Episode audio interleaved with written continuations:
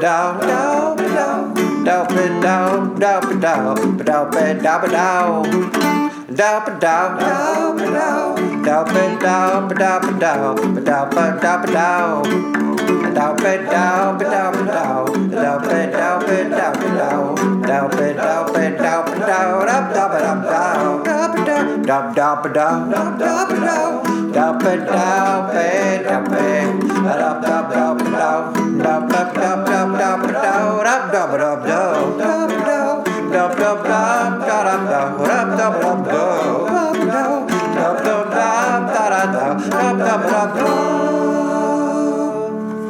This episode of Dopey is brought to you by Oro Recovery, located in sunny Southern California, in Malibu and Silver Lake, and somewhere in Western Los Angeles, created by our friend Bob Forrest and his friends Evan, Jared, and Bob. Their mission to create a rehab that treats addicts and alcoholics with compassion and connection rather than control. Well, it seems like they pulled it off because they were rated in Newsweek the number one rehab in the country. And they didn't ask me to say that. I'm just saying it because we, we found that out like on the sly. They uh they really want to have a suffering addict or alcoholic find the best version of themselves. They have amazing amenities. They have sound bath meditation, equine therapy, surfing, of course, the potentially transformative spiritual sweat lodge. They make sure your detox is as comfortable as possible, and they have decades and decades and decades of experience in treating addiction and co occurring orders, including SMI.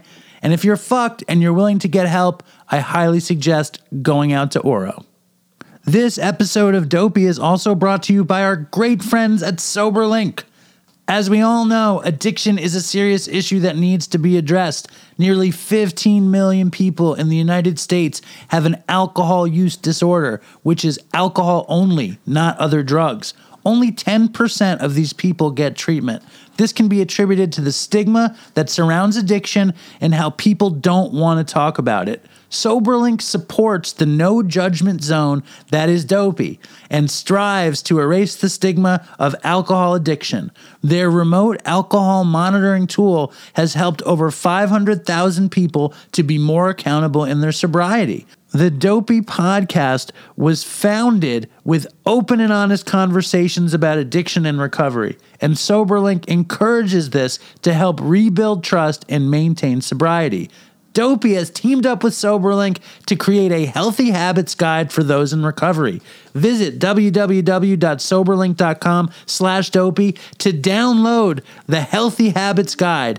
And if you or someone you know can benefit from accountability for alcohol recovery, you'll also find a form on that page to sign up for a $50 off promo code exclusive to you guys in the Dopey Nation. So again, go to soberlink.com and let SoberLink help you to stay off of the sauce. This episode of Dopey is also brought to you by Knocking Doors Down a podcast with the mission to end the stigma around addiction and mental health with humorous, honest, and vulnerable conversations featuring guest celebrities, experts, and everyday people. Celebrity guests sharing their stories of addiction and mental health issues include Charlie Sheen, Bam Margera, Kelly Osbourne, AJ McLean from the Backstreet Boys, Cheryl Burke from Dancing with the Stars, Scott Stapp from Creed, Kat Von D, and me, Dave, from The Dopey Show. It is hosted by Jason, uh, who's in recovery for addiction, childhood trauma, sexual trauma, and a family lineage of addiction. It's co hosted by Mikey, who struggles with substance abuse and mental health issues, including depression and anxiety. Knocking Doors Down is available on Apple Podcasts, Spotify, wherever else you get your podcasts, and you can see videos by going to kddpodcast.com. I am so excited that we have Sober Buddy back as a sponsor of Dopey. I know I've talked to you guys about the Sober Buddy app before, and I think you should check it out. But what I really want to tell you about today is that Sober Buddy has just opened up a crowdfunding campaign that allows you to own a piece of the company, which is really cool. You help them raise the money they need and they give you shares. It's a win win. And you guys can buy shares in their crowdfunding offering and raise capital for future expansion. You can find the link to the new campaign at the Dopey website, which of course is dopeypodcast.com, or on their website, which is yoursoberbuddy.com. Sober Buddy has already helped over 30,000 people on their sober journey, and this is your chance to help them get their app out to even more people. So check it out. Give them some love to support a product that helps people achieve sobriety, which is what we're all about. And sign up for their app so you can have your own Sober Buddy too. We couldn't be more excited. The Zencastr podcasting platform is still a sponsor for Dopey. And if you want to get the, the discounted rate, I need copy. We are also super excited because Dopey is sponsored by the revolutionary Zencastr podcasting platform. Check out the Dopey discount code in our show notes and stay tuned for why we cannot say enough great stuff about Zencastr.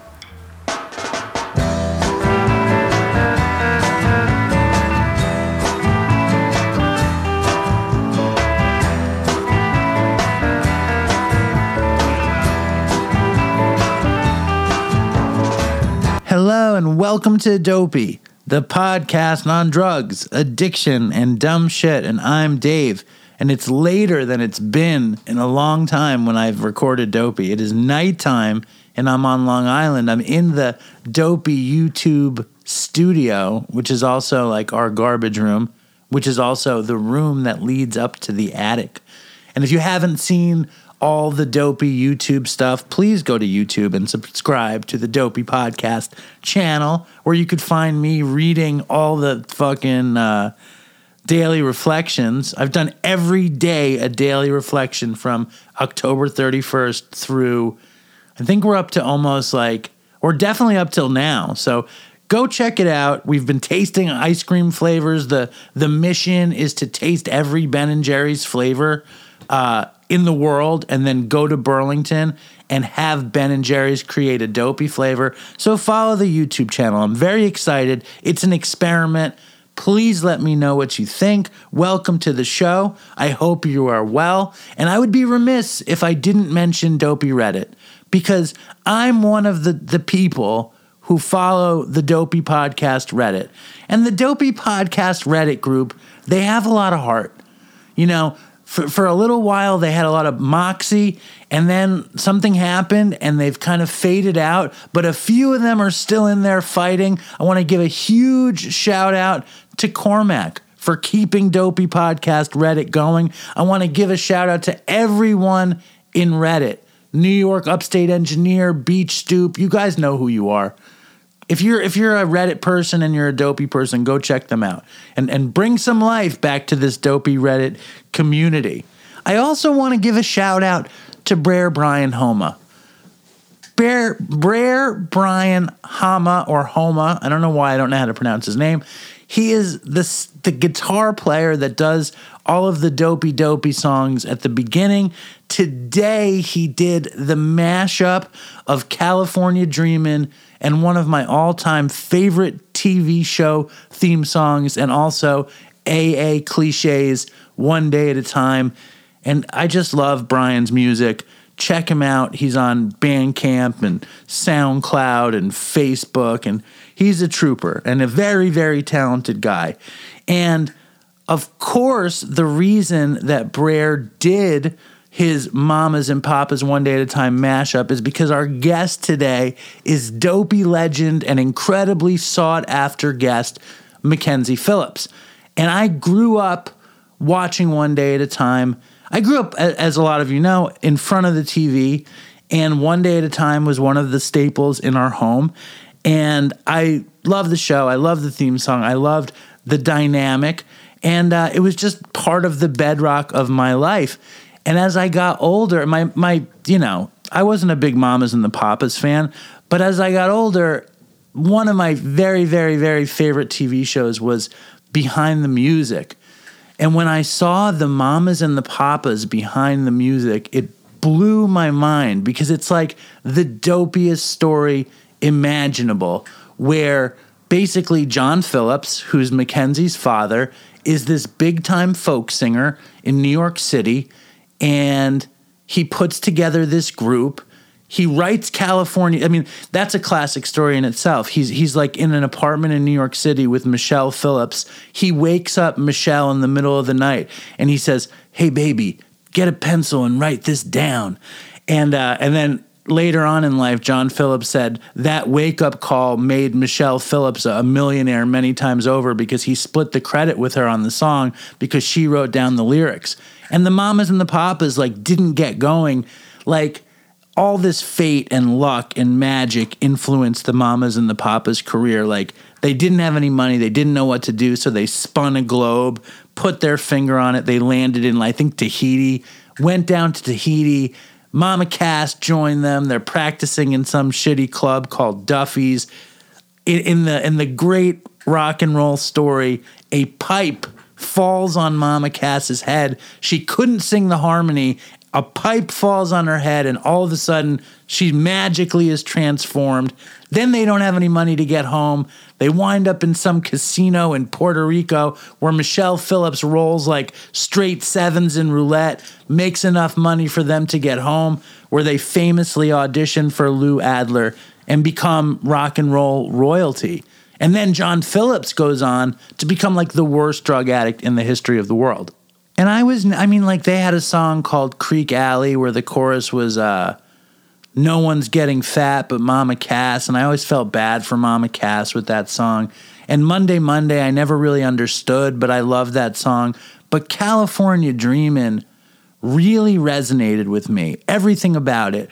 And, and pretending to pray, I, I just, it resonated with me. And for some reason, I always thought I could sing the song really well. So, and it was also one of the first songs that I learned to play on guitar. And I was the fucking idiot that when I went to rehab, or even if I went to detox, I would bring my guitar. And, you know, I know a lot of you probably have a negative opinion of that kind of thing. And I kind of have a little bit of shame about it. But the truth in it is that when I would go away, in my mind, I had such grandiosity that I would leave rehab like with it, like totally like in shape, having read a book and having written enough songs to, to make a classic album. Like that's the grandiosity in my head that if if only I could get away with my guitar, I'd come up with something magical. And the funny thing was that every time I went to rehab, I would bust out California Dreamin', and me and the junkies in the spot in detox or rehab, there'd always be at least five addicts and alcoholics who were willing to to lay it down.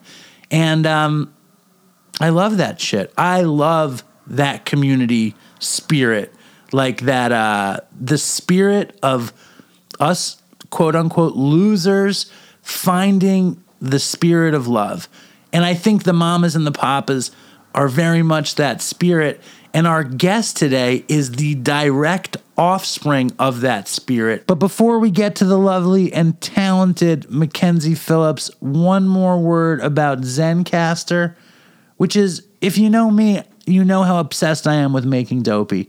And if you know dopey, you know we've had our issues with our audio quality, which is why we are so excited to begin a partnership with Zencastr. They are a superior podcasting platform with crystal clear audio and video. If you are a podcaster or want to start your own podcast, I sincerely suggest trying Zencastr. Go to zencastr.com and use the promo code DOPEYPODCAST to save a whopping 30%. And now that we've taken care of our business, we have a really, really special one for you guys.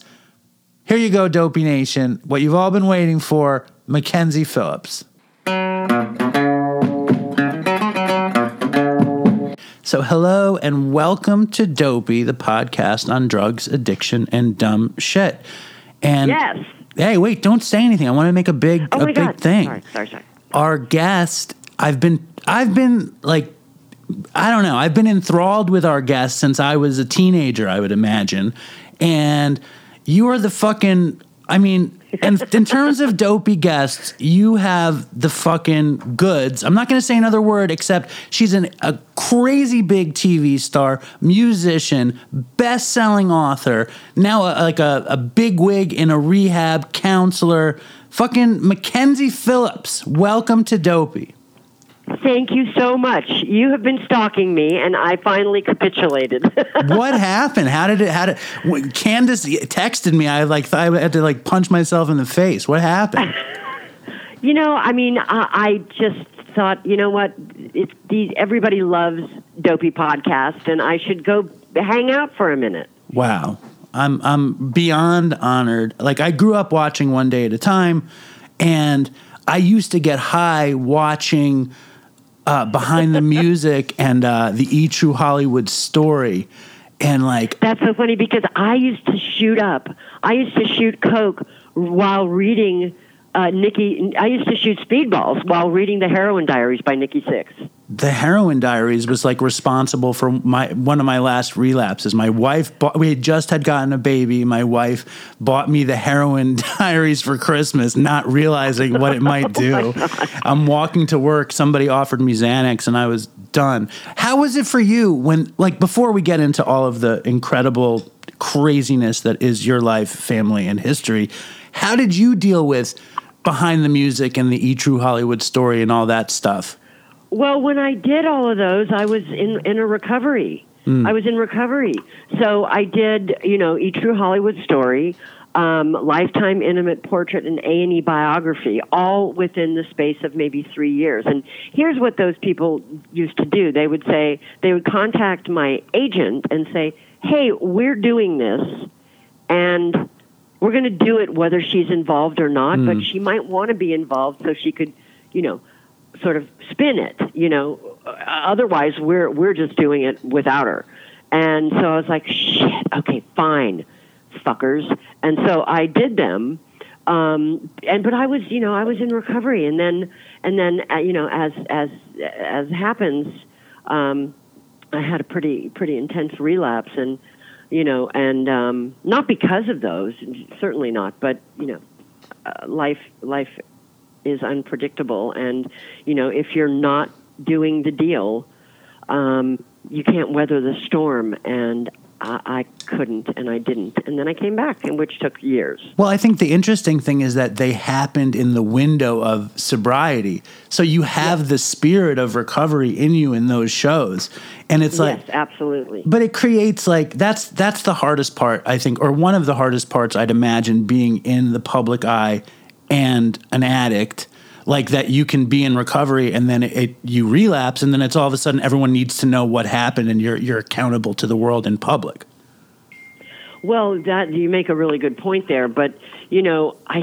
here's what i think i think that it although you know people people used to say oh well you know you, you, we're anonymous at the level of press radio and film right which I always have been. I've never said specifically mm-hmm. um, about, you know, the the secret society of recovering people. Totally. Um, but um, I think, you know, it, it actually has a way of normalizing the trajectory of addiction and recovery for the greater public. You know, explain that, that some more. Okay, so someone can be like like this makes me think of um, was it Macklemore who was like you know the sober guy and and then he went to a meeting and he had his hoodie up and he had you know was just coming off a relapse but he hadn't publicly talked about it and some kid came up to him and said at the meeting and said, "You're my hero, man. If you can do it, I can do it." And he felt like such a piece of garbage because, right. You know. And so when we are transparent about our experiences, and I think you know, as time has gone on, you know, the the public consciousness is more.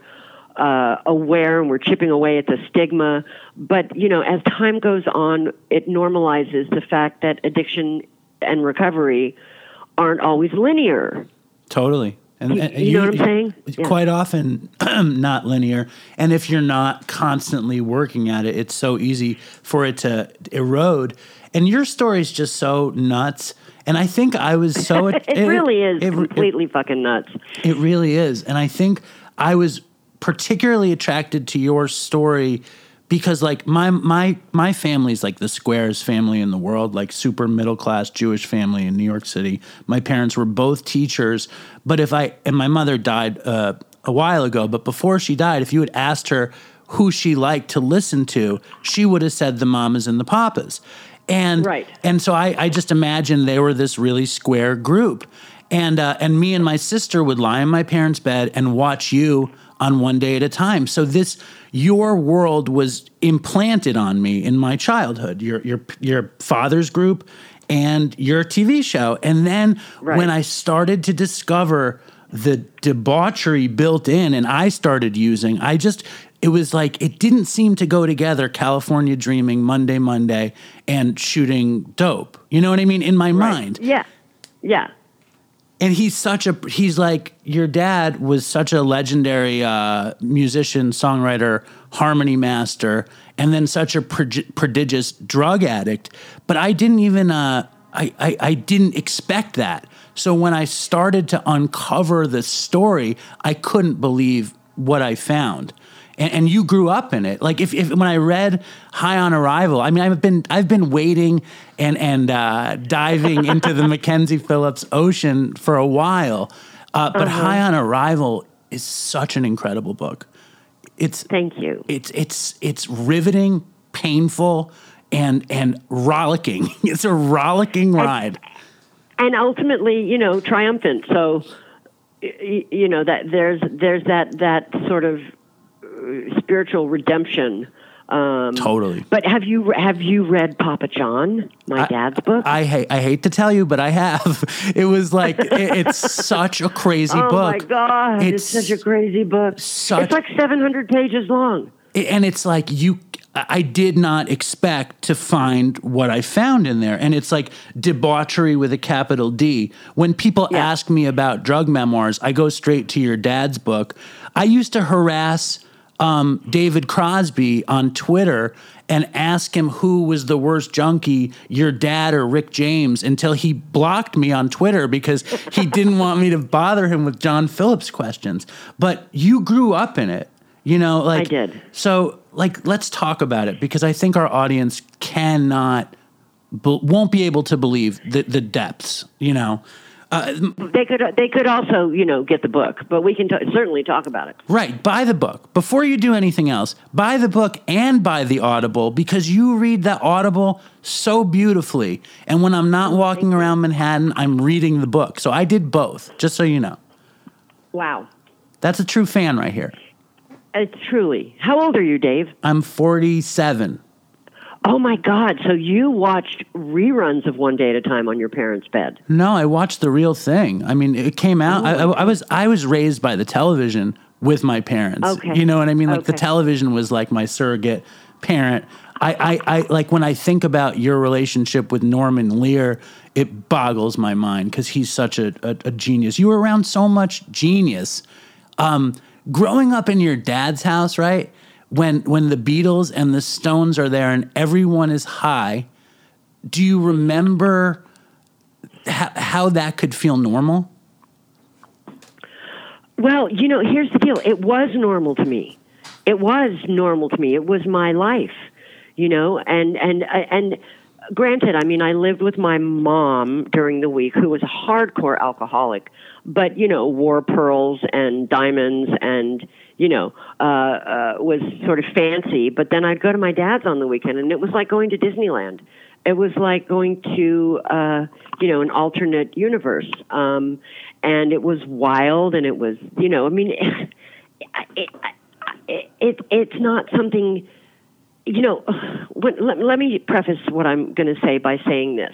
Let's look at the framework around everybody's lives, right? You grew up in a Jewish home in New York City, square parents. That's your framework, very sort of normal, right? Mm-hmm. My framework, very, very different, mm-hmm. right? very, yes. very different. But the the addiction and the disease and the feelings and the thoughts and the compulsion are the same. So when we look at someone, right, who like like uh, like me, who grew up with a dad who was a rock star, you know, in weird giant houses where everything was broken and there wasn't any food, but it was very fancy and everyone was high and Mick Jagger was sitting in the living room, right? Uh, that's not a normal experience. That's not, you know, that's like a very small percentage of the human race. Minuscule. it's smaller than Right. small. Yes. right? But other people grew up in a situation that was mirror image, except nobody was famous and the house was not giant, you know, but they were being neglected and they were being uh, uh, exposed to inappropriate things at a very young age. And uh, the trauma that all of that causes plays out in the same way. It's just the framework around the story is different. Do you see what I'm saying? Absolutely, absolutely. But it's such exciting. It's such exciting window dressing. You know what I mean? It's it's such it's it's such an exciting backdrop of like you eating pop brownies with Donovan, or the greatest story of your childhood, for my money, is stealing the last purple haze dose from from your dad from Owsley. Like. That, that's like the greatest dopey story in itself because it's so funny because you're I never saw him so angry in my whole life. There was like they, they had this. The house was incredible. I mean, to don't. It was crazy house. If anyone wants to Google it, it was 414 St. Pierre Road in Bel Air, California. It's like this amazing house with a 370 foot long, with the, a pool the length of a, a football field. Right. Uh, But it, it was like uh, thin and and uh, curving, and the house was just incredible. But my, you know, my dad had this like little drug cabinet upstairs in his he and his Genevieve's bedroom, and there was always this little tiny glass vial with one little purple pill in it. And I would steal other drugs, and I would think, God, I wonder what that is. It seems kind of special. And then I heard him talking offhandedly, yeah, man, that's my, that's probably the last hit of purple Owsley on the planet. And one night I went in there and I just, I fucking took it. And he lost his mind. I don't remember the trip. Yeah. I don't remember that, but I do remember knowing what I was doing and getting in lots of trouble for it. here's a dumb question because obviously your dad had a ton of LSD on the nightstand. He loved acid, right? Yeah, but I mean, this was more in his. He was less tripping and more, you know, Coking and uh, phar- looting. pharmaceuticals and cokes and ludes and that kind of stuff. Yeah. But like, was the Owsley hit? Do you remember it as being any better than any of the other doses you had eaten? I wish I, it, you know, I wish I could recall. I really, you know, that's a, that's the saddest part of this story is that I don't remember. No, but that's also just the legend of Owsley. You know, like you can get some dose somewhere else that was just as good, but it's because it's Owsley it's purple. legend. Yes, Exactly. Yeah, yeah. and it's yeah. fun. You know. Um, when did you? What, what was the first drug you remember falling in love with? Uh, wow. I think the first drug I fell in love with was cocaine, but the first the first drug I did was alcohol, and then um, you know there was weed. I, I mean, I loved acid too. Look, I was your garden variety trash can hmm. for many years. You know, have you got it? I will take it whatever it was. And, you know, and that's, you know, I mean, not to get all clinical on it, but that's a function, as we all know, of escapism or a response to generational trauma or, you know, neglect or all that kind of stuff. And, you know, I have to bring that in because I do work in the field of behavioral health now. And it is, it is, you know, I totally can laugh and tell these stories, but I also have to bring in that piece of, and here's, a possible reason why it was so attractive. Well, that's You know? why that's why you're uh, surpassing my expectations because you're taking us on the trip and then you're holding up the signs for why and what does it mean. And I and I think our audience who are a bunch of drug addicts, some in recovery and some not in recovery, will benefit. Uh, I recently had the opportunity to talk to uh, you know Gabor Mate. Oh God, I, I, I kneel at the altar of mate. Right. He's he's genius. And and he doesn't he doesn't like believe in the disease concept and he doesn't believe in the genetic piece. He sees the addiction as this coping mechanism, which I really like hearing that personally. Well, he, here's what he says: Don't ask why the drugs. Ask why The pain. Right. that caused the reason to do the drugs. Right. And and so and, and I mean, like and, right. and, and then there's this this thing of like nurture versus nature. You know, I grew up. I come from a long line of alcoholics and addicts. I mean, as far back as I can see in my family tree, you know, we were all doing something to get away from something. You know, and so I do see the generational aspect of it, but I also kind of believe in the genetic predisposition. I mean, is it monkey see, monkey do, or is it something in me that wants to escape reality as a component of genetics? I don't really know. Well, I think but that's I'm, very I'm, I'm, I'm sort of.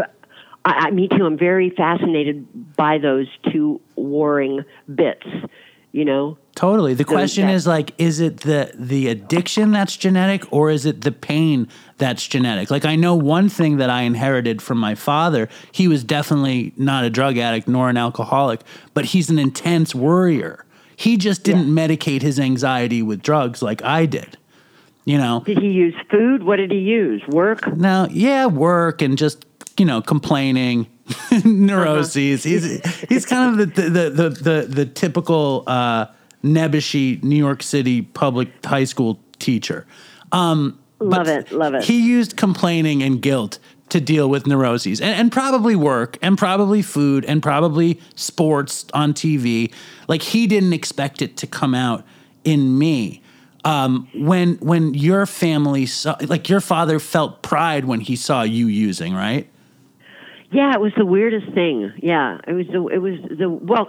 At first, when I was like you know twelve or thirteen, and I was getting loaded and, and uh, you know uh, hitchhiking on the strip and hanging out at Rodney Bingenheimer's English Disco, you know he was like, "Well, kid, you better be careful when you're out there. You know, make sure that you uh, uh, at least come home one night a week." You know, and I was like, "Oh, these are the rules. These are the rules. Okay, I can do whatever the hell I want." But then, you know, as time went on, I became sort of a partner in crime. Right. You know. Well, you And by described it. You described it like he loved hanging out with cool people. And how cool is it when your kid is the cool person? Right. Like at the front of High on Arrival, uh, and that's the reason the book is called High on Arrival, there's uh, lyrics to a song that he wrote about me called Just 14. And um, he wrote it when I was 14. And if you listen to his record, it's called Pay Pack and Follow Right. um, which was produced by Keith Richards and Mick Jagger. You can listen to the song Just 14, and my dad and, and Jagger sing it basically together. You know, and Jagger's going, she's just 14, 14, you know, and um, Amazing, She's man. always she's always so high on arrival, and she runs on her high platform heels, and she falls flat on her face, and she knows how life feels, and she's just 14. That that high on arrival that's where the title of the book came from because i was sitting there going what am i going to call this fucking thing and then i thought of that song and i was like oh my god high on arrival um, but when you think if you if you look at the front of the book and you read that you know that encapsulates how wildly inappropriate and unconventional it was you know that that that this song could be written about your 14 year old child you know what i mean it's like wait what this is like yeah Well, totally. it's thing And, and like, and just when I hear you say the word 14, I get shivers. You know what I mean? I get chills up and down my spine because of like, my daughter's, I have a daughter who's 11 right now and a daughter who's three.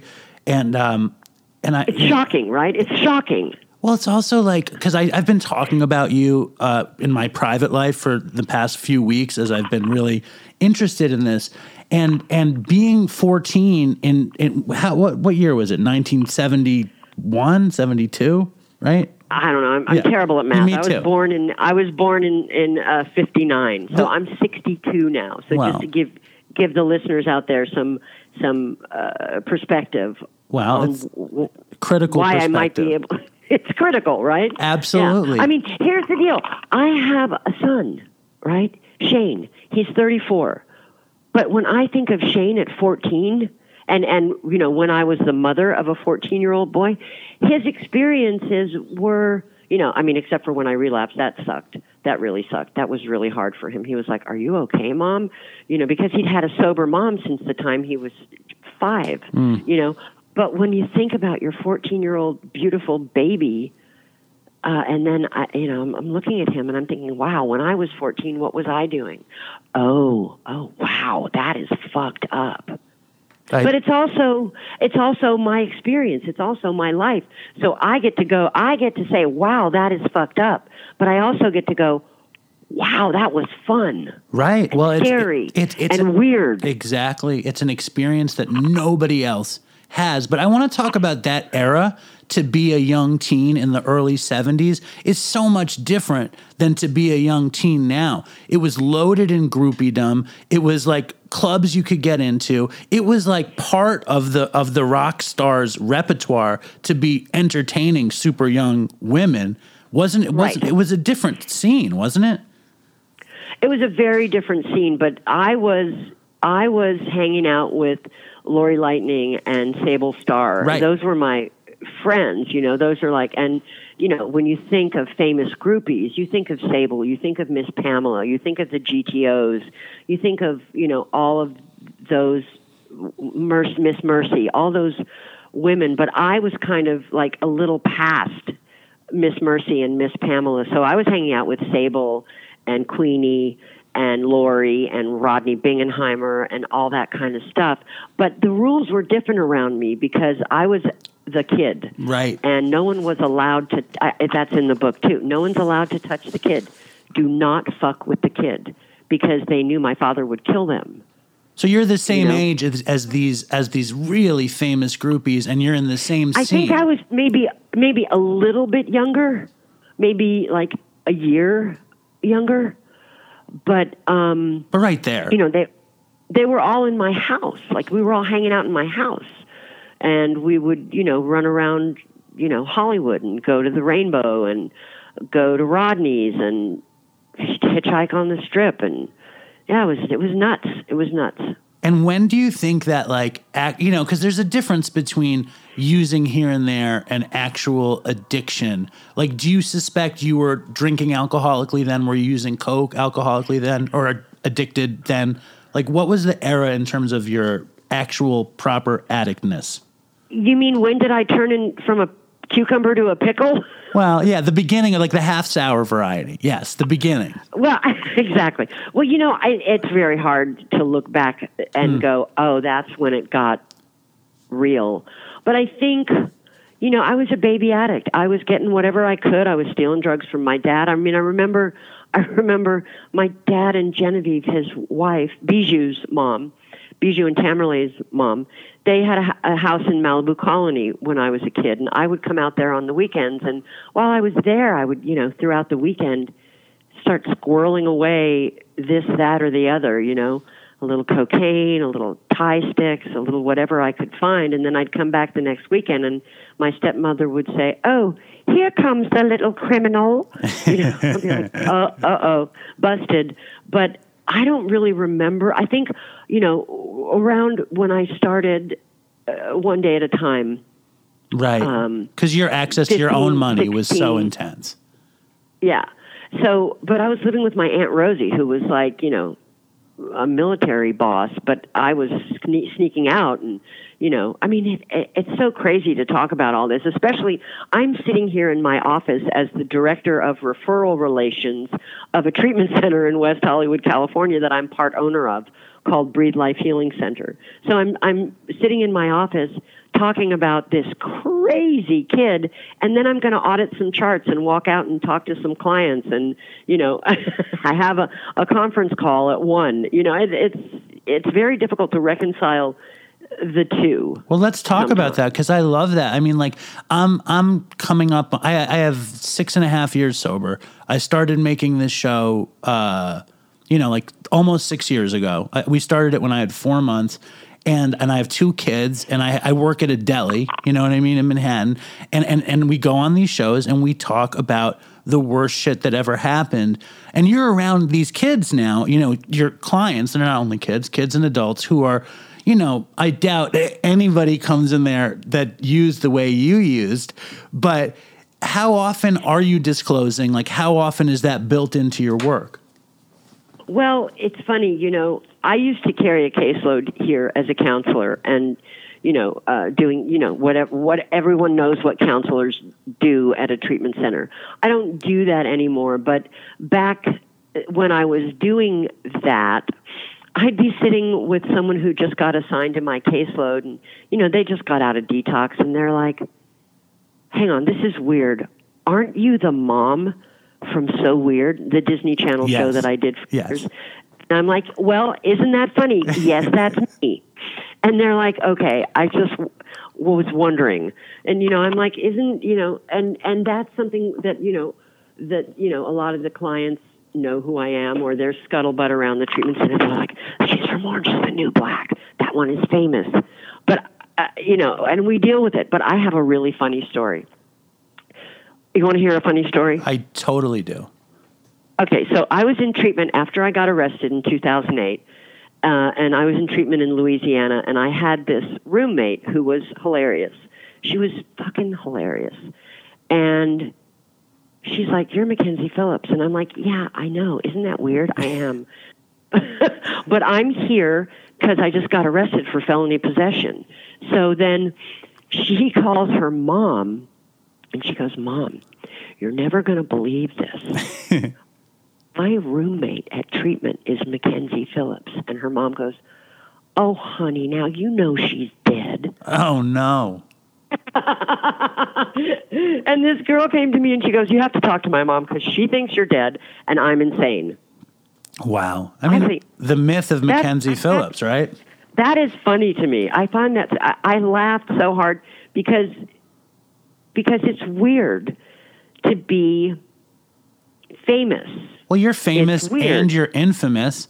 And Exactly. as I'm Googling Mackenzie Phillips and I'm searching for every podcast you've been on, I'm listening to a bunch you've been on. I'm listening to your podcast with uh with Brad. I'm listening Mm-hmm. to uh, a couple of Dr. Drew podcasts, and then I start finding podcasts about you that you're not even on. And I'm like, Really? Yeah. I'm like, wow. I'm like, that must be like, imagine if you tune into a podcast where it's just a woman talking about your life. Isn't that interesting? Yeah, It's- that that is a little weird. That that is that that- everything is very interesting, and you know, I tr- I really want to be one of many. You know, and you know, I'm not as famous as I used to be, and and that's totally fine with me. You know, but uh, it's interesting to be walking down the street and people are like, oh, and I don't notice it, but someone I'm with will go, "Did you see what they just did?" I'm like, "No, I, I what are you talking about?" but I try to, you know, because I I work this job and I love this job and I get to, you know, like when I did Orange is the New Black, I was the director of referral relations at Breathe Life Healing Center, but I was in Queens auditing charts from my dressing room at Kaufman Astoria Studios in my prison uniform. the irony, you know, the irony is thick, right? the irony of it all, it's all so crazy. Well, when when you when your star like got to you know one of its its apexes, which was one day at a time, like the Yeah. show is so big, um, it's so fun, and, and it really like it's it's an imprint on people that grew up in the early '70s. It imprinted on me. I know it imprinted on my sister. Anybody that grew up in that time, and to see that family unit the the family on the show and and to know your own experience and how kind of it mirrored itself in the show even though it was so different um it was like almost you were a pasteurized you played a pasteurized version of yourself but the feeling seemed very similar Absolutely. Like Julie Cooper on One Day at a Time was the rebel and the wild girl, and I was mirroring that in my life, but I was playing like the suburban non Hollywood version of that. and as your fame rose how much did your did your father Like, was he like going nuts and like, oh my god? I know, I know that when you did American Graffiti, he was like, my daughter's a star. Like, he was very happy to have a famous child because and you know uh, look my dad was such a complicated human being and you know and i've forgiven him and i certainly don't uh co-sign anything uh it was a very i'm lucky to be alive i'm lucky to have survived being his daughter absolutely. but my father was very happy to have a very famous daughter because it because of the way it reflected on him. You know the the uh, the ability to gain entrance in places or that he might have sort of uh, become less relevant. Right. Well, his Um, he- brilliance gets to be transferred to you, and his star was totally fading, like because of his drug use. thank you for saying it. I didn't say it. Well, no, You I did. mean, this guy, I mean, he was, you know, uh, just pop royalty. Like another thing that always interested me, and, and it kind of goes through your story here when, because like I read about the stone, like when I used to use, I would read stories about drugs, and that's why I read your dad's book, and I would read every book about the stones and stuff, and and, and like, Scar tissue. Oh, scar Did tissue, you? yeah, of Oh, course. Scar tissue. I, God. I actually interviewed uh, Ratso, the guy who wrote it with Anthony. He was like Howard Stern's writer too, and like that dude. Uh-huh. Yeah, is, yeah. He's amazing. Scar Tissue's crazy book.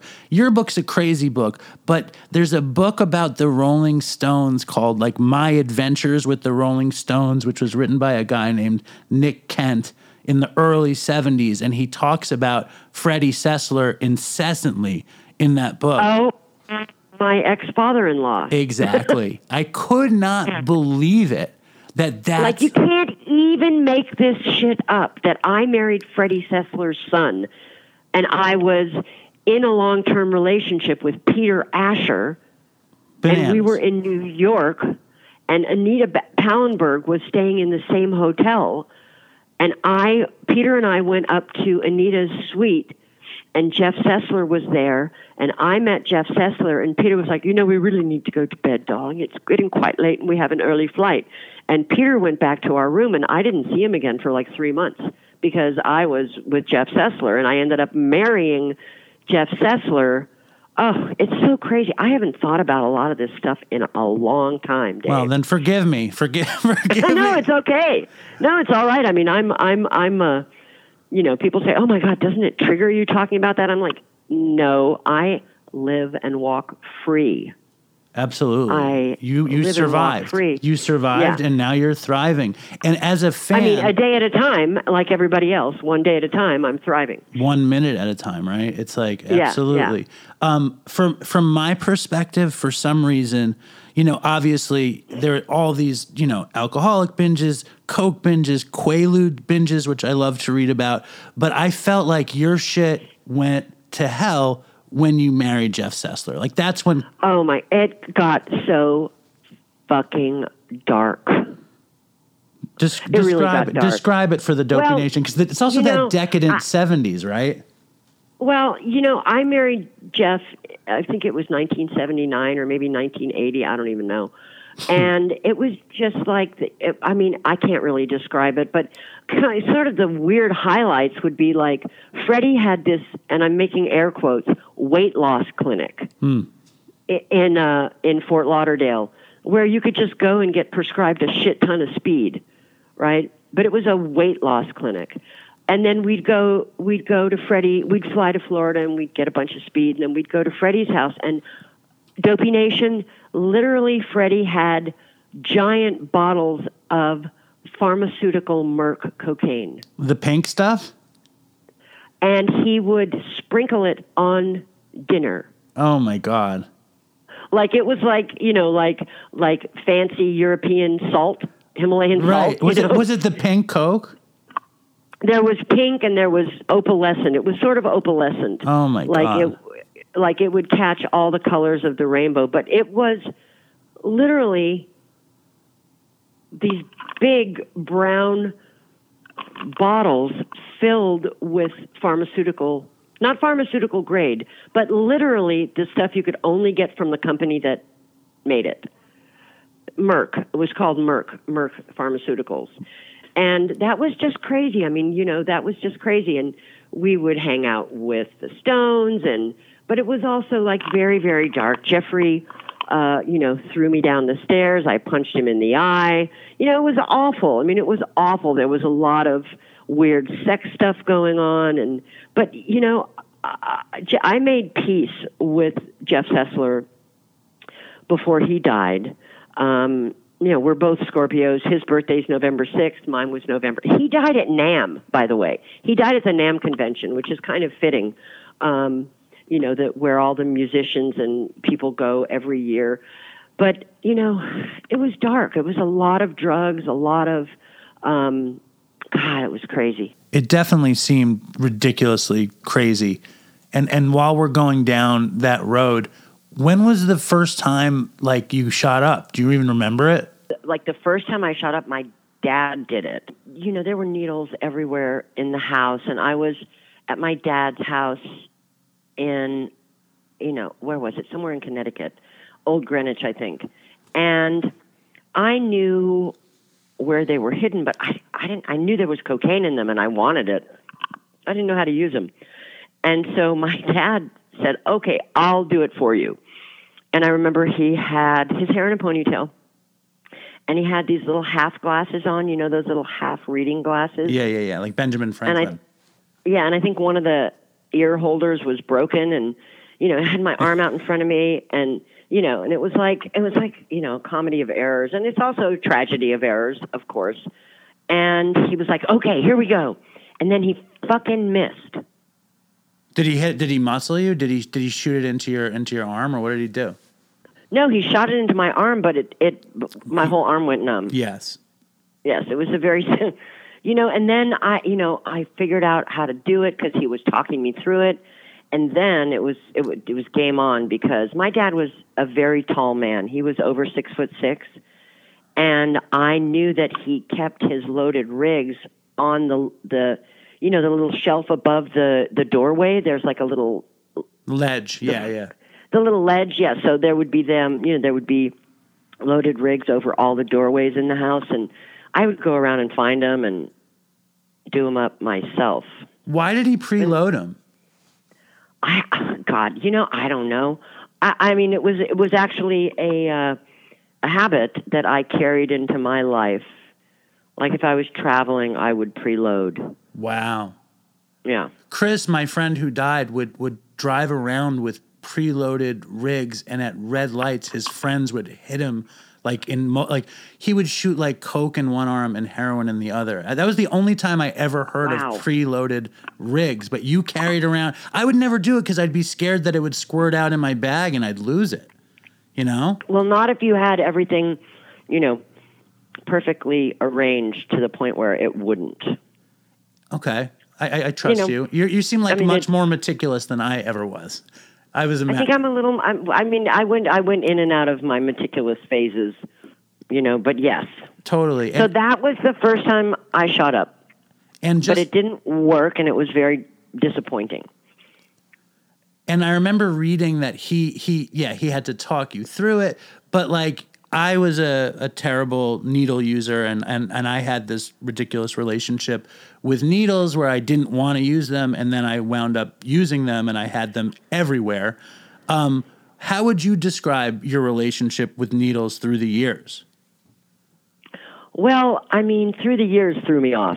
Um, through the years, I mean, I when I was a little kid, I was afraid of shots, and the doctor would have to chase me around the room and my mom would help catch me and then I'd get my booster or whatever it was.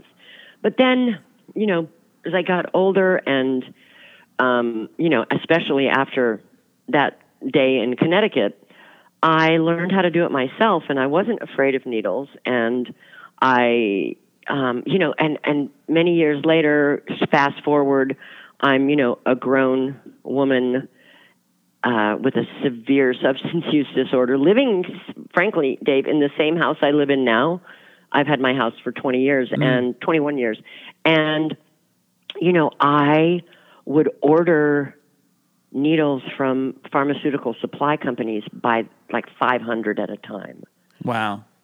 And they, you know, I don't know if they still do it. Now, people out there don't order 500 needles. It's a bad fucking idea. You could just go to the drugstore now. Well, yeah, yeah, that's true. But I needed to have my own stash. And so I would be like, I would order them. And then one day they called me and they said, um, Miss Phillips, why, why do you need so many syringes? And I said, and I had to think fast. And I said, well, you know, I run a private needle exchange out of my home for the local Amazing. addicts, you know, so they don't use, you know, tainted needles.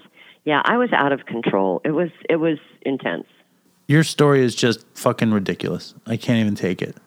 You know, I've often thought of writing a second book, a a, a follow up to High on Arrival, and calling it Everything I Left Out. Well, I don't think Because that's a bad idea. so There's so much much. More. I can't Yeah. even I can't even imagine. One personal question that I have, just because I, I I I'm trying to make sense out of it, is the connection between your dad and the Stones. Was that just because they were pop royalty and drug addicts? Was that or or what what was what was that brought them together so so deeply? I don't know. My dad moved to London, and um, he was doing an album, which ended up being Pay Pack and Follow, which was produced by the Glimmer Twins, which was what Mick and Keith.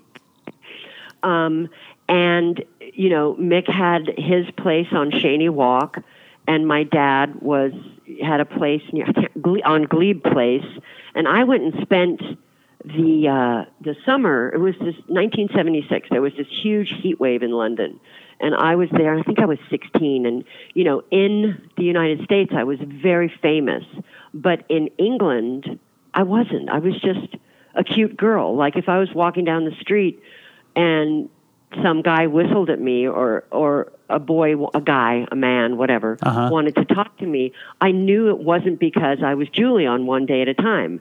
It was because i was a cute girl. And i started running around london and this was the craziest time because keith and my dad were maniacs shooting heroin and shooting coke. And Keith and my dad would crawl around the apartment looking for bits of coke in the carpet and you know it was a wild time. I mean i remember that my grandmother my father's mother and i flew to england one summer. I think it was a different summer. I'm not really sure. And we went out to keith and anita's home in the country. And I think I was 16, maybe maybe right around there, and we'd be sitting there, you know, in the morning, and Keith would come stumbling into the room and sort of nod out a little bit, and my grandmother would lean over and she'd go, "He's on drugs, isn't he?" Like, yes. You think so? You think so, on Grandma? And then we got home, and you know that very famous picture of Keith standing in front of the no loitering sign. Sure. my gra- we're, I think it was in Life magazine. I'm not sure. My grandmother looks at it and she goes, "That's that nice young man we visited in England, isn't it?" Amazing. I'm like, "Yes, Amazing. that is that that is that nice young man we visited in England." Grandma. And when and and your story obviously has so many highs and lows, ups, downs, and sideways, um, and relapses. When was the first time that you were like, "Fuck, I need to get help"? Um, you know, I always thought I was just living out my destiny. I'm a Phillips. You know, I was always told, you're a Phillips. You can do whatever you want. The rules don't apply to you. You know, I was taught some very bad information. Um, my father said, a lie is always better than the truth. So you can lie, and if you're a Phillips, it doesn't matter. The rules don't apply to you and I was sort of operating from a, a faulty database, Right. right. So I believed that I could do whatever I wanted and that the rules didn't apply to me. And so I really felt that I was supposed to run it out in the dark alone until I died, and anyone who tried to stop me was getting in the way of a master plan. Um, and then I started going to tr- treatment when I was probably 18. And I would go to treatment and I would think, these people actually want me to not use drugs after I leave? what is wrong with them? Right, Do they not understand that I'm only here to create some space between my behavior and the people who can affect my freedom? Right? So I would go to treatment in order to lull people into a sense of complacency that I wasn't going to do it again, with every intention to do it again. And I didn't start thinking, oh my God, I have to change until Shane was born. Right. So that's brutal Shane was- honesty, though. What you just said is like brutal honesty. And how many people just doing the work that you do, you see that on them, but they can't get that out of their mouth. They can't, you know. Oh, but I tell them, I'm like, you're only here to create space between Right. the people, you and the people that have power over you. And I hope, well, I don't, I, I mean, you know, I, I can say that I hope that you live long enough to get the gift of recovery. Absolutely. And and so you you found th- that you actually wanted to get well when you got pregnant, when you had the baby, Yeah. Well, no. when you saw the baby. When I was pregnant with Shane, I was shooting coke all the way through the eighth month of my pregnancy. And I cannot excuse it. I cannot explain it.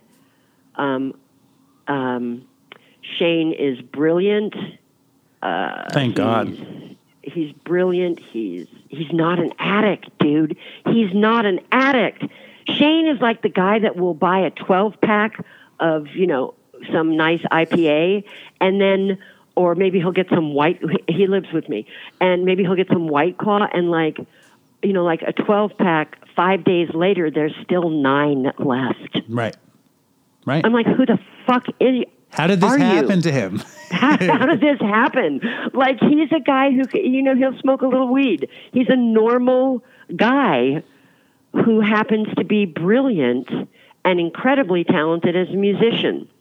Um, but like I did that. I shot coke all the way through my pregnancy, and they were preparing me for. And frankly, here here's the deal. Frankly, if this were happening now, I would never have gotten to raise Shane because they would have taken him away from me. right. But they didn't. And I got to have this beautiful 30, almost 35 years with my incredible gift named Shane Barakan. And, um, you know, so, so Shane was born and he was normal. He was, you know, I mean, frankly, a kid who was gestated in a mother, and I, I, you know, I can't excuse it. I feel horrible about it. It might not sound like it, but I've normalized to it over the 35 years, and Shane and I have talked about it. And we still talk about it, but he was a little jumpy after he was born. You know, he Yes, that makes sense, I think. I mean, you can imagine, right? You know, I would drop a pan in the kitchen and he would jump ten feet. But um, he's he's a, a wonderful person and not an addict, and I uh, am am living uh, in a state of grace because of that. Um, Well, I mean, when, when after- when my daughter was born, I I was using, you know, and I I used for years after she was born, and Same it ju- here. and it and it didn't Yeah. pat like because I was the man. You know, she could my my partner could leave with our daughter. You know what I mean? And I would Right. go on in my hell, and it's it's a double standard in a lot of ways. Right. Yes. Yes. I mean, Shane's dad. I mean, I would have left me. Right. I would have abandoned me, and he didn't. And to this day, you know, he's he's in his own right a very talented and well-known British rock and roll guitar player. His name is Shane Fontayne. You guys can Google him if you want to. He's brilliant and amazing and wonderful, and he's still my best friend. Right. I mean, he's been married to someone else for 23 years, and we spend Christmas and Thanksgiving and all the holidays together. We're a very modern family in that way. But, you know, after Shane was born, I, I mean, I kept at it. I kept at it, and it was got really, really ugly and really dirty and not good. And I ended up going to. I ended up saying I have to go to treatment, and I have to go tonight. it's like you know, in the true. I want it and I want it now. And so mm-hmm. by sundown, I was in treatment, but I took like a pocket full of Xanax, and they didn't know. And I was in, you know, detox for like a couple of months, and then I went to a place called Alina Lodge in Blairstown, New Jersey, where I stayed for nine months. Did you ever hear the expression "dodge the lodge"? Oh my God! no, but I believe it. No, that was like Chris, my partner who died. Uh, was oh he went to Alina Lodge and they were like you have to uh, everyone at Alina Lodge was like don't go to Alina Lodge you must dodge the lodge That is fantastic. I was there with Mrs. Delaney before she died. So she basically I was captive there for 9 months and I came out of there and I resumed, you know, I mean I was terrified. I was like I was like, "Oh my god, I'm sober for the first time ever." You know, leaving treatment 9 months sober. Right? And Shane was 4 and turned 5 while I was in treatment and I came home and stayed sober for 10 years and then had a rather spectacular relapse that ended in me, you know, going back to getting bu- getting busted at a one day at a time on the way to a one day at a time reunion my my on the favorite Rachael Ray show. Yeah. Um, yeah, but my my favorite one of my, another one of my favorite parts of your life. Forgive me for having favorite parts in your life, but when you okay. when you go to Alina Lodge and you see all the fucking AA isms and you see think think think and you see this and then you see one day at a time and you thought they had hung it up because they knew you were coming. That's the best. I thought, oh my God, how lovely of them. They knew I was coming. that is the That's how much attention I paid in rehab the previous nine times, you know?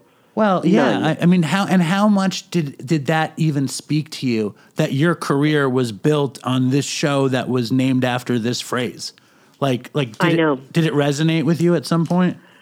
Well, I mean, yes, of course, eventually. But, you know, when people come up to me and they're like, oh my God, have you ever thought of the irony? And when they get that far, I already know what they're going to say. It's like, leave me alone. Fuck you. I'm, I'm Mackenzie yes. Phillips. Go fuck yourself. I hear you. I would never say that, No. but I always, I'm like, yes, actually, that has occurred to me. yes. Thank you so much for sharing. So forgive me, forgive me for, for going down that path. Um, and, and, and like one of the obviously like the, the the the the story that everyone talks about, and it's the super painful story that gets compartmentalized is is the rape and the incest with your dad. Um, at Yes. at what point, like, did you decide to write about it? Bef- like, at what point did you start dealing Okay. with it? I started dealing with it long before I started writing about it. Um, I had been offered to write my life story ever since I was like 22. And I'm thinking, at 22, I'm thinking, I don't think it's time, you know? I don't really have a, a, mini, a beginning, a middle, and an end. And I, I certainly wasn't ready to be transparent. And then um, I was I had was working with a Rolling Stone writer. I won't name the writer, but he was an amazing, prolific contributor to Rolling Stone, and we were working on a proposal for a book long before High on Arrival, getting arrested, blah blah blah, and I was having these, you know, phone conversations with him because he was in New York and we were discussing, you know, going over the timeline and then this happened and that like like you and I are. And I realized I can't do this. And I had so much money on the table to write the book, you know, without the, publishers even knowing about the incest and all of that. And I said to this man, I said, "You know what? I am sorry if I've wasted your time. I realize I'm not ready to do this. I cannot talk about this. And so I ended it. And then, you know, and it's, it's that, that, um, you know, damned if you do, damned if you don't. When High on Arrival came out, people said, oh, oh, I see. You waited until he was dead so that he couldn't defend himself. But if I'd written it while he was alive, they would have said, why didn't you wait until he was dead? How Totally. could you do this? Absolutely. You know, so I, I was in this rock and a hard place position. And frankly, Dave, I was very naive. I did not expect the public backlash. I did not expect my entire family to turn on me and abandon me. I did not expect any of that. I'm sort of a fairly, you know, I, I'm a very kind, cheerful, fun, loving, understanding, compassionate, empathetic person. I did not expect people to go, fuck you, how dare you, you know. And so when all of that happened, I was, I, I, I know it sounds naive, but I was completely blindsided. It's brutal. And- because you're you're bearing your soul and these people are, are like defending some lie, right? It, it- Yes, it's it's yes. brutal to think about how very- painful that must have been. it was very hard and you know shane and shane's dad and i and our little little you know nuclear family stayed together and the rest of the family went on for about eight years without even talking to me really and since then things have changed a great deal my brothers and sisters and i are all very close um, you know, we're a weird, we're a weird ass family. I mean, you know, I hear you. uh, we are just a weird ass family. And I mean, you can find my sister Chynna on her YouTube channel, California Preachin', which is wild and beautiful and wonderful in its own way. Um, you know, so it it was a it was a um, wow. I mean, hindsight being twenty twenty, would I have told my story? Yes. Might I have gone about it in a different way? Possibly. how how would how would you have done it differently? Though I think you helped more people I than you hurt. know. I, I think you did. I I think you did the right thing. I mean, from from a, think- an outside perspective, I'm sure you're dying for my endorsement of what you did. But no, I, I appreciate that.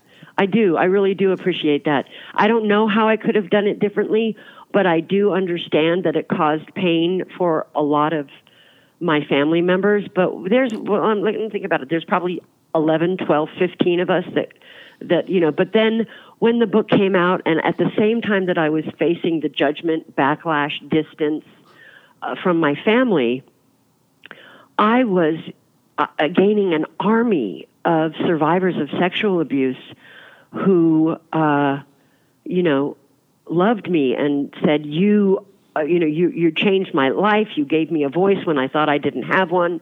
Et cetera, et cetera. So it was, you know, uh, there's two sides to every coin, and you know, uh, as as I as we said before, we survived.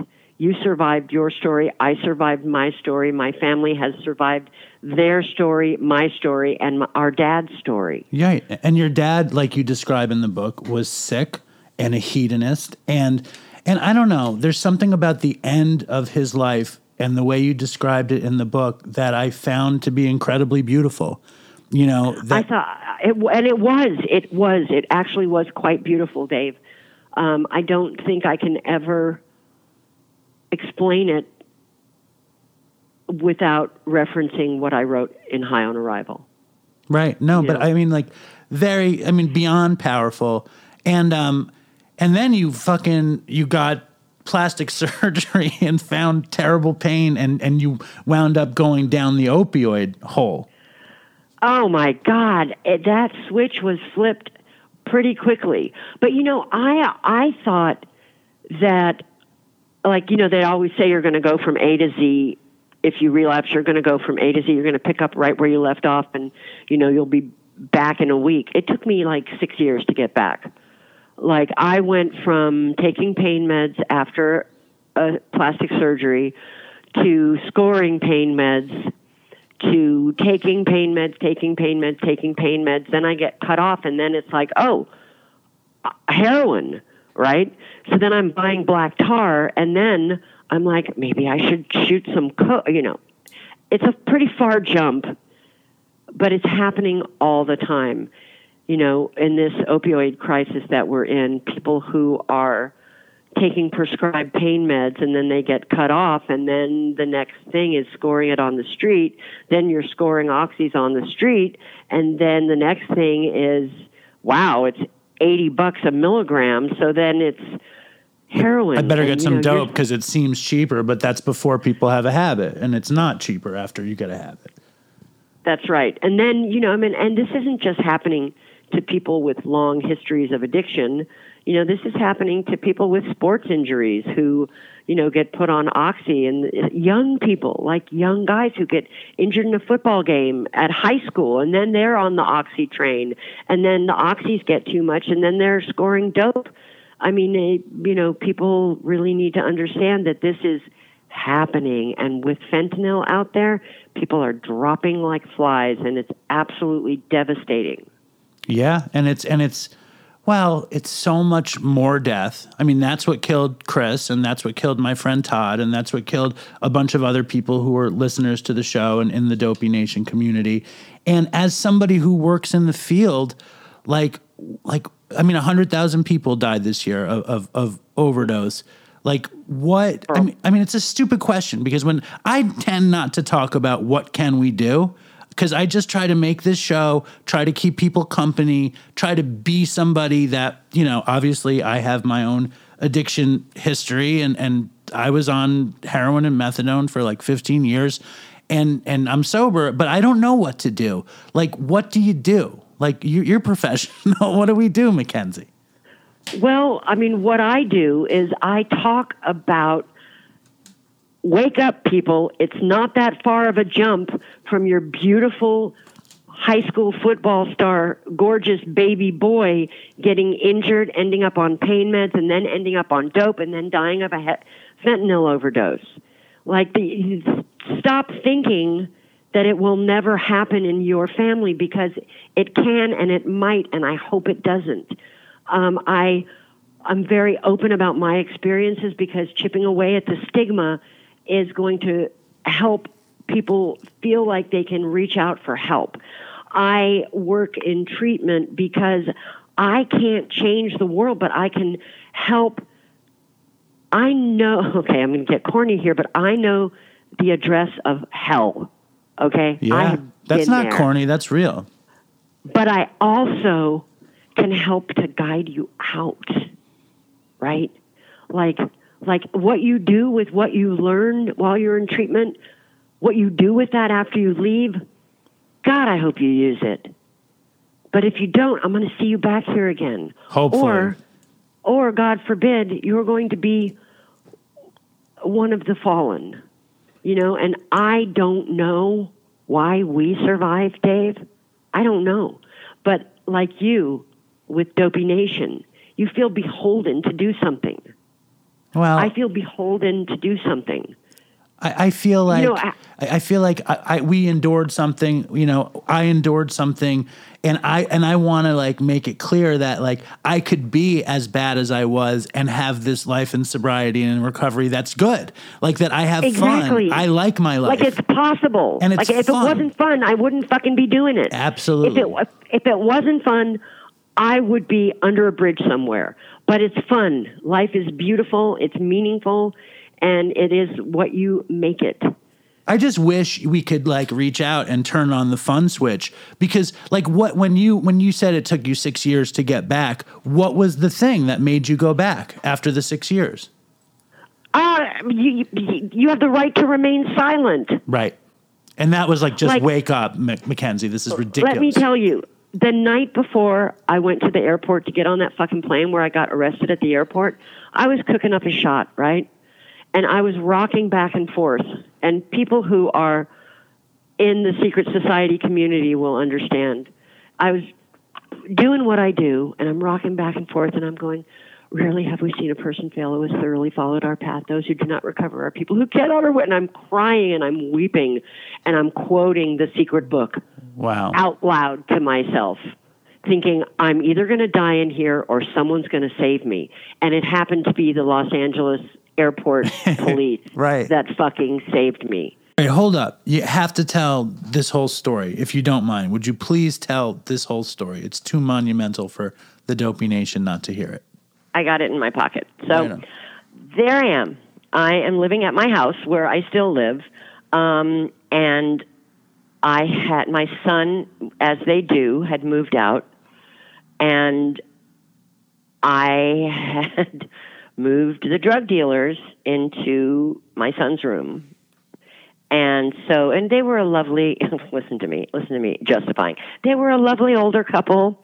that I'd known for many years, and they had, you know, it was like a I had like a constant stream of heroin and cocaine from you know the ground floor of my house to the primary suite upstairs, right?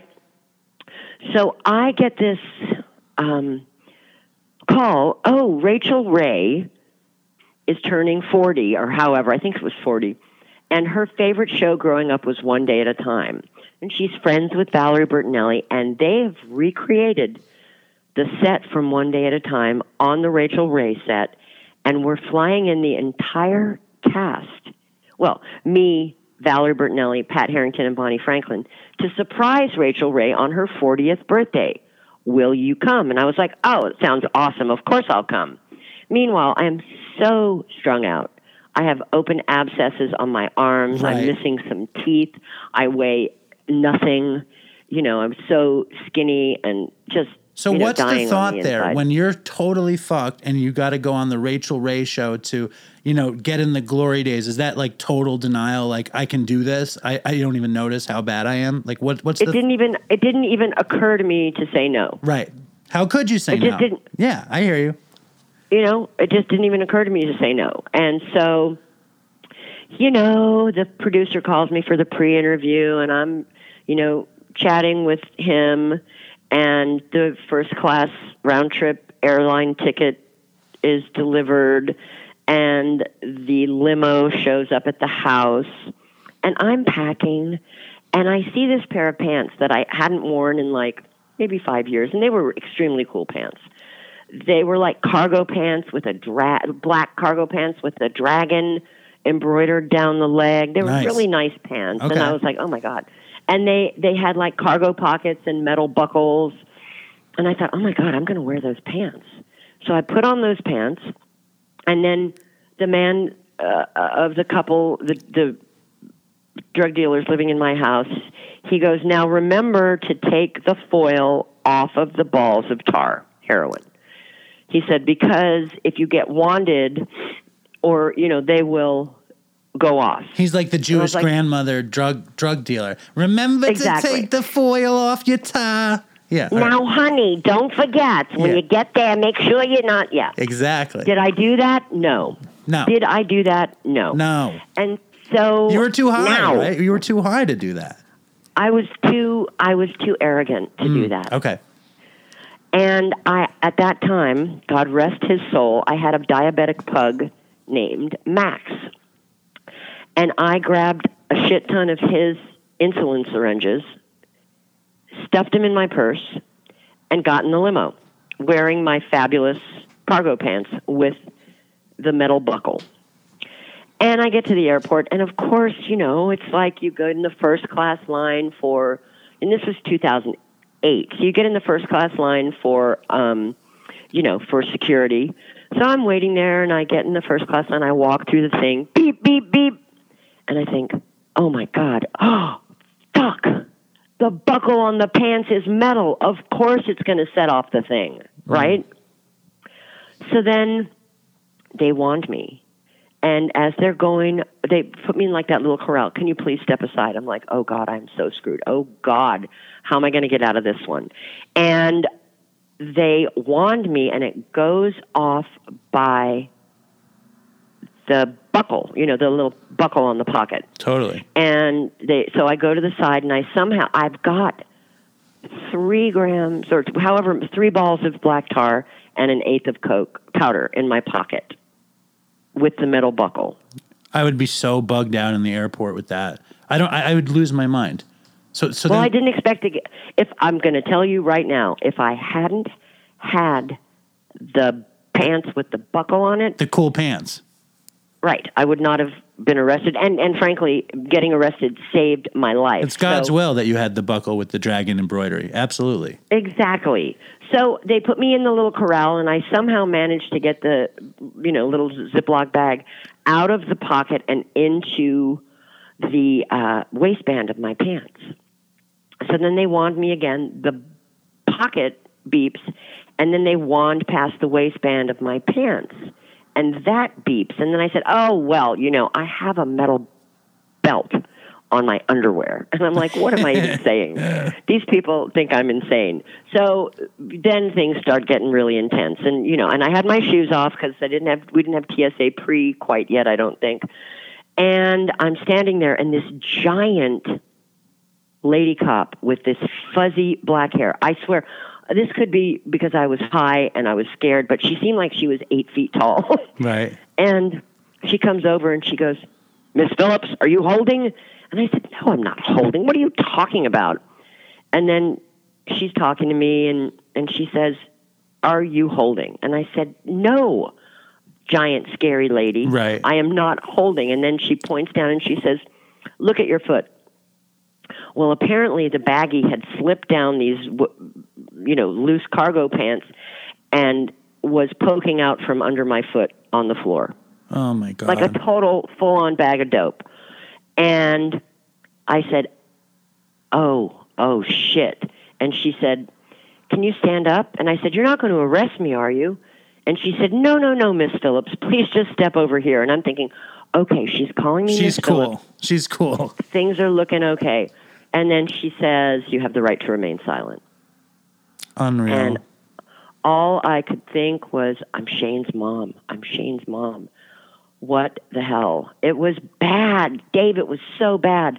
And then they drove me around in the back of a police car because they couldn't figure out what to do with me. And then I ended up at the Van Nuys jail near my house, and I they didn't bail me out, and I spent the night in jail. And oh, I was just so sick. I got really sick. And then they brought then finally they bailed me out, and paparazzi were everywhere, and they brought me back to my house, which was like less than two miles from the Van Nuys jail. And I immediately went upstairs and started shooting everything I could find. And then, unbeknownst to me, my sister flies in this guy from a treatment center in Louisiana. And then he's in my room, and my son's in my room. My son walks in. He was 21, I think. He walks in, and I'm sitting there tied off, mm. right? And my kid is looking at me, and they're trying to talk me to go going to treatment, and I'm like, blah, blah, blah. Meanwhile, I'm facing two felony counts, two felony possession counts, right? And then when Shane walked in, I was like, oh, of course I'll go. Yes, I will go. So that was that's my story. It's incredible. What a, it's an incredible story, and and given the fact that you run and own part of this rehab center, was it already in your mind at that point that like that was going to be the transformation? Like when did it occur to you? Like I have. I have the capacity to be of use to my community. Like, when did that hit you? Well, when I was a little girl, I would sit there and watch the people around me, and I would think, "Oh my God, what makes people do the things that they do?" I was always fascinated with what makes people behave the way that they do. And so, as a young woman, I was always interested in psychology. I was always interested in, you know, the workings of the mind. I was interested in behavioral health. And then when I got home from rehab, and I was there for six months, I got home to my house and like, fuck, man, there's blood on the ceiling. There's dirty rigs everywhere in my room. Like people tried to come and clean up for me, but it's like you know, like your normal sister and your normal housekeeper come in the room and there's bloody rigs everywhere. No one's going to clean that mess up. I had to clean it up myself, and I got home and I was like, oh my god. You know, and I'm six months clean at this time, right? I left the house loaded, came back to the house like in my right mind, and I looked around and I went, oh my God, what am I going to do with the rest of my life? And I thought, oh, I know what I'm going to do. I'm going to be of service to other people. I'm going to go back to school and see if someone will hire me to work in treatment. And and they did. And I, you know, it's not like I, you know, thought, oh, I'm going to open a treatment center and call it Mackenzie's Place. Right. You know, uh, because that never works. Like, you know, a celebrity endorsed treatment center. Come to my treatment center. I'm Mackenzie Phillips. That's not good. So I started, you know, I started from the bottom. I started as, you know, just a regular counselor. Yes, okay, a famous but regular counselor, right? And then over the years that I've worked at Breathe, I've been promoted through the ranks, and then they gave me a part of the company maybe three years ago. And I mean, I've worked at Breathe seven years. So I've been doing this for a good, and I worked at another facility for a few years before that. So I've been doing this for a good long time, and I feel, I feel like I can't say I feel like a different person because I'm still me. I'm still me, and like, dude, I'm gonna call you dude. Good. dude. If I like, there's I always talk to clients at Breathe about that part of me that has criminal intentions still is there. It's just whether or not I listen to it. Like one time I was at an open house, like because I like sometimes used to like going to look at you know real estate for sale and get house envy, you know, on the Sure. weekend. Yeah. I walked into this open house. It was this unbelievable house, and I look over, and I'm alone in this room, and there's like a $500 pair of Chanel sunglasses sitting on the table, and I thought to myself, "Wow, I could jack those. Yeah. no one would ever know." And then I and then I went, "Oh, hello, criminal part of me. Right. No, you don't get to do that anymore. I wasn't a thief to begin with. I mean, I would steal your drugs and then help you look for them. Well. That's for sure." Of course. but but that you know I, I I always have to remember that that part of me that's drawn to counterculture dark side weird shit Mm-hmm. it's going to rear its head now and then and i have to be i have to be mindful and go oh hello you hello that part of me that i don't like to engage with guess what you're not in control and then i redirect myself towards something that's good and right and true and yeah so that part that part of us people in recovery like I always say like let your freak flag fly Absolutely. but let it let it fly sober. As long as you're not hurting anybody. You want purple hair? Awesome. Have purple. You want tattoos all over your body? You want to pierce every orifice that you have? Go for it. Be a sober man. Be a sober woman whilst being the freak that you are. Yeah, just don't steal the Chanel sunglasses. Oh, Exactly. put, put the shopping cart back where it, where it belongs. Fucking Always. do your. I mean, like that's I I like fucking hate bringing the shopping cart back, but that's my recovery tester. It's like I'm. I make it fun. Like I push it real fast and then ride on it all the way back. Yeah, I, I I do that, and I also I take it and I shove it like an asshole, and I'm like I'm doing the next right thing in like the worst possible way, and I like fling it across the parking lot, and it smashes into the thing, and I'm like that wasn't exactly sober. It was almost. That wasn't that wasn't what I set out to do. all right, I, I have totally one. get that. I have Yeah, one ahead. more one more question. Uh, Okay. The Phillips chicken salad recipe What about it? was it was it chicken salad or was it tuna salad? Oh, it's tuna salad. the Phillips tuna salad recipe. That story might be my favorite oh, story oh, in the oh, book. You mean with Mick? You mean with Mick Jagger? yes, please, Okay. please set the stage. Okay. It's too good not to Okay. put in. Oh my God. Okay, so I'm in New York, and you know I'm with my dad and my stepmother Genevieve, and we're at our friends, these people that I've known for many years. they have this beautiful uh, apartment. Well, they have the whole floor of this fucking building that overlooks Central Park West. And li- they've lived there for many years. Frankly, they still live there, and I I know them still. Um, but I was there. I was staying with them, and it was a wild time. And you know, um, J- Mick lived in the building. Mick Jagger also lived in the building with Jerry Hall. So Jerry was like, "Darling, I gotta go now," and she's like going somewhere. I'm sorry, Jerry Hall, because you know I really like you. I'm sorry I did this, Jerry Hall. Um, and she's getting ready to go on a trip, a modeling trip, I don't know what. And she leaves. And then it's still like a bunch of people there. And I keep looking over at Mick Jagger because I've known him since I was a little kid, right? And I just always was obsessed with him and thought he was the most beautiful guy to walk the planet. And I'm totally hetero, and I think he he was totally beautiful. So keep going. Okay, good. Okay, okay, okay. So he says, my dad says, "Oh my God, I'm going to make the famous Phillips tuna salad." So the lady whose house it was, I'm not going to use her name, but she's like, "Oh, John, let's go look in the kitchen." And they had cans of tuna, but she said, "Oh, God, we don't have any mayo." And Mick said, "I've got some mayo upstairs in my apartment. Why don't you come with me?" And I was like, okay, I would follow you into a flaming building. You know, and I was 18, you know. uh, so I followed. We got. We went to his apartment, and um, he looks at me, and he, we walk in, and we're like we've been eyeing each other for you know hours, and he looks at me, and he turns around and he locks the door. And this is the part that pissed a lot of people off. Okay, and I can't help that people got pissed off about it. And Mick's Mick's camp was a little you know, they were like, why did she have to say that? But it's in the book, so I'm going to say it. And it's true. He turned around and he looked at me and he said, I've been waiting for this since you were 10 years old. Oy, oy, oy. Um, but he's not, but I got to tell you, he's not a pedophile.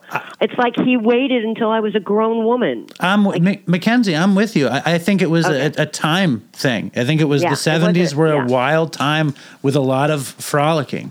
I, I would never throw any aspersions on the great Mick Jagger. I just love the So story I- that you had to go get mayonnaise. we had to go get mayonnaise and then, so so then about 15 minutes later my dad is pounding on the door like mick open this door that's my daughter in there and and i don't remember what he said but he said john john everything's fine. So i ended up frolicking with mick jagger overnight in his apartment. We didn't go back downstairs. And then in the morning he gives me this, you know, and like I look in the bathroom and it's Jerry Hall's bathroom with all her makeup and stuff, and I'm like, holy shit, I just had sex with a married man, but it's Mick Jagger, and oh my God, when he's my dad's best friend. You know, I'm thinking, oh God, and then he wakes up and he says, "Would you like some tea, love?" And he gives me this, you know, fluffy white robe, and he goes into the kitchen and he makes tea for two and toast and strawberries, and he brings it out on a tray, and and the phone rings, and it's my dad, and and and Mick hands me the phone. He says, "John, here she is," and and my, you know, I, Dad goes, "Are you okay?" And I said, "I am fine. We're having tea and toast with strawberries." And he's like, "Was he nice to you?" And I said, "Dad, I'm a grown up. Okay, leave me alone."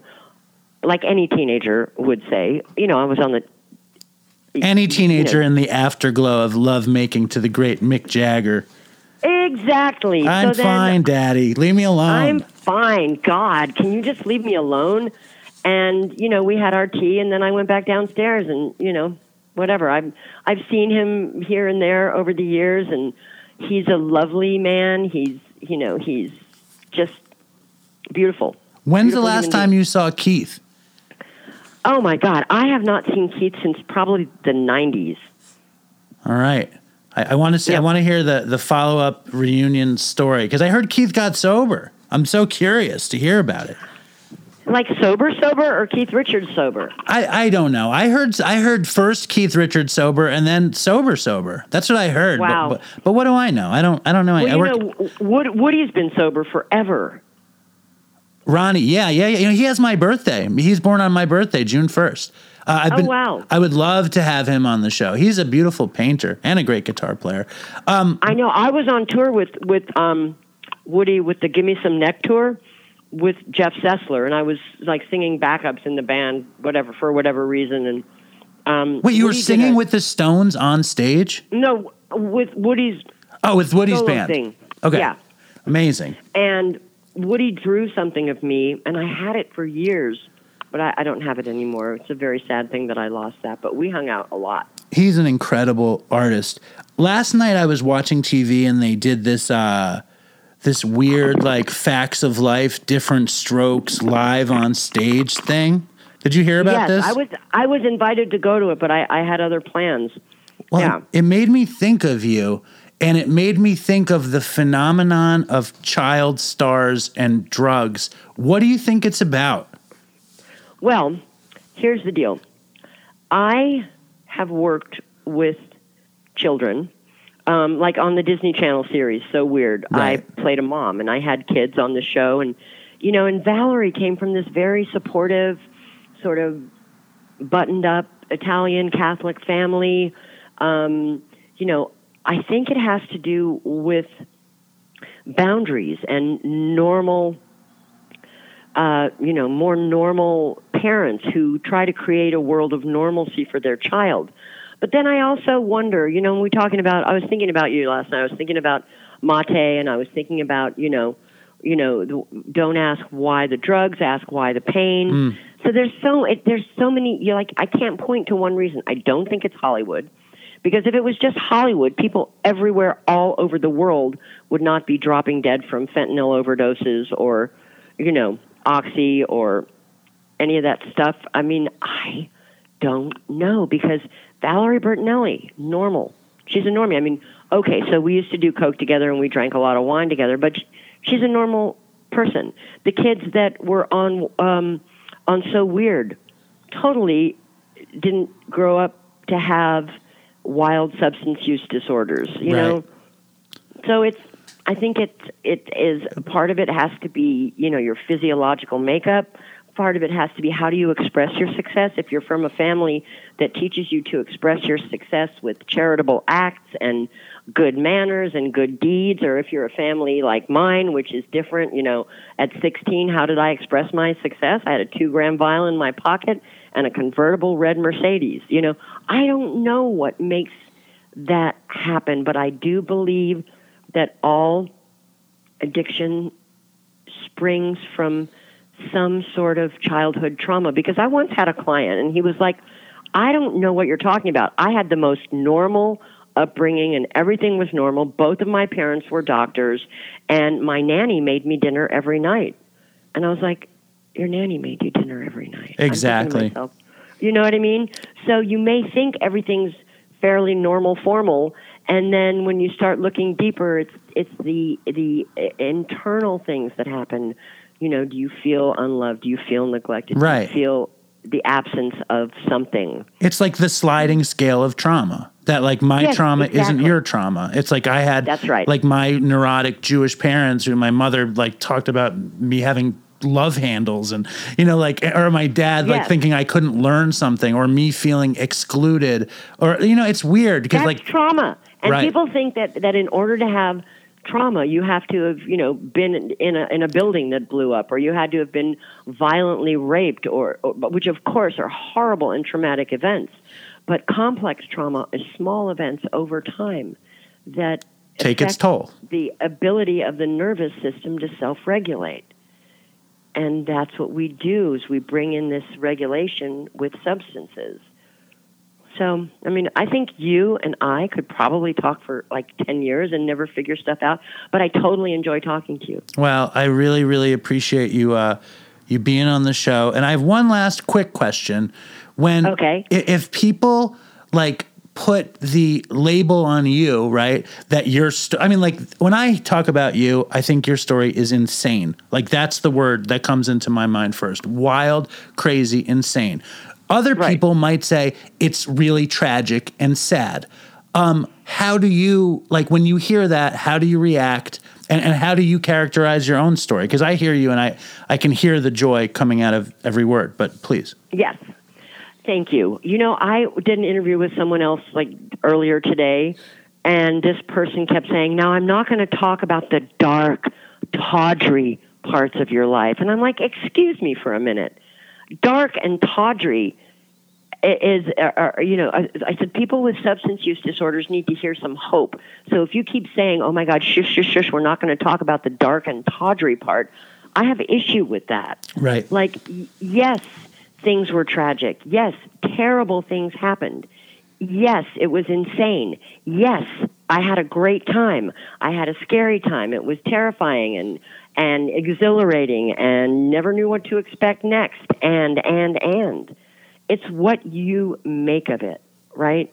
Totally. You contain multitudes like Bob Dylan. That's right. I contain multitudes, and so do you.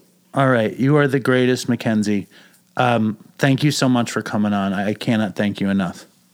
You're welcome. I'm going to go follow you. Did I follow you guys on Instagram, or did I just not do that either? You don't you you don't acknowledge my existence, but that's okay. I, I know we have a special bond, so I'm not. I'm I- going to right now. I've got my phone in my hand. I'm, I'm coming for you. our Instagram is very unimpressive. Don't judge me on the basis of our of our weak Instagram presence, That's okay. You follow me back, or do you follow me on Instagram? dude. I'm like I follow every move you make. You have a picture, I like it. Are you crazy?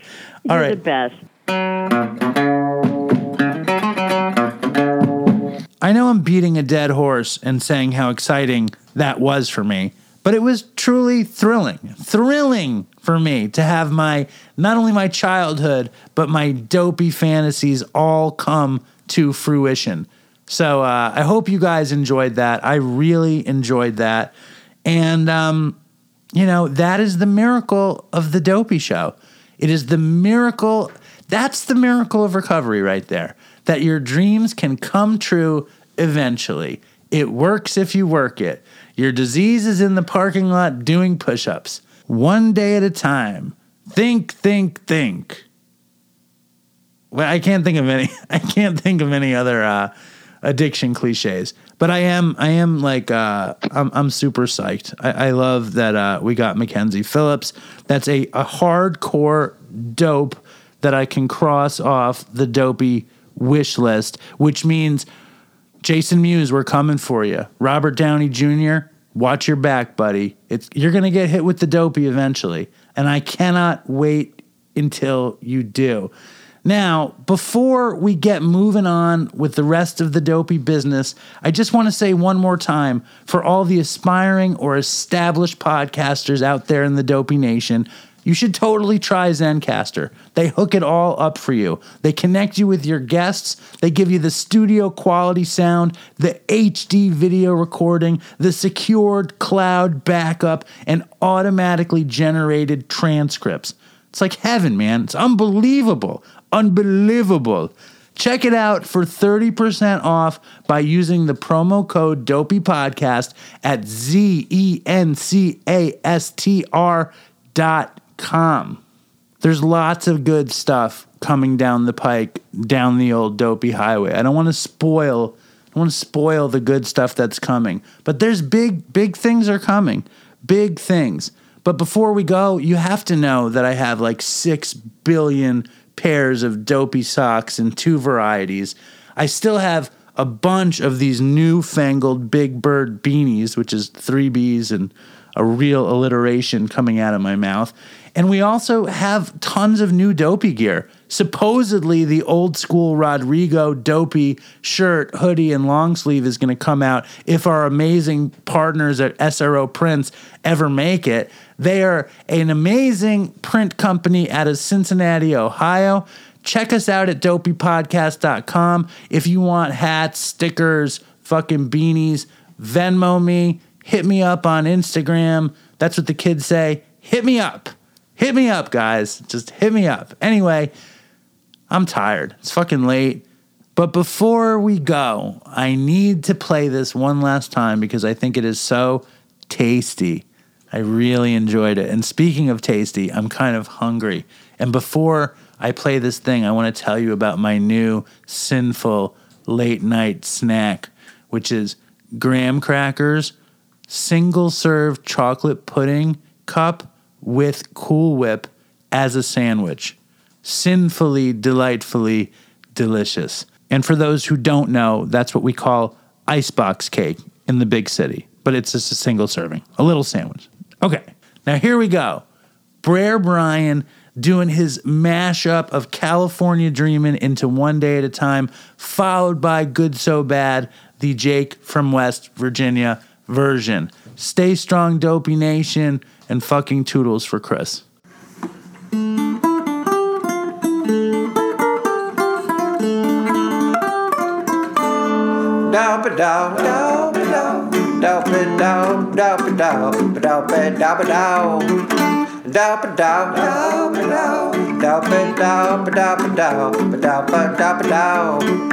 Dow ba dow, dow ba dow, dow ba dow, dow ba dow, ba dow ba dow ba dow. Dow ba dow, dow ba dow, dow ba dow, ba dow ba dow, ba dow ba dow ba dow. Dow ba dow, ba dow ba dow, dow ba dow ba dow ba dow.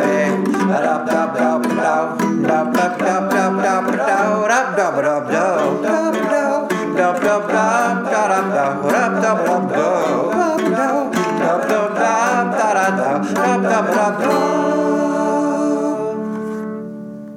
What's up, Dave and Chris? My name's Jake. I'm 25 years old from West Virginia. I just found Dopey about two weeks ago, and it's my favorite podcast of all time. Y'all are hilarious, and it's just gotten me through some really hard times. And though I'm not clean myself, you know, it gives me a lot of hope for the future. Um, I really like Dave's song, and I'm going to do a little cover of it here on my banjo. Hope y'all don't mind too much. I wrote a uh, third verse myself. Sorry about the poor quality. It's just on my phone. And, uh, sorry about the banjos. Things hard to keep in tune.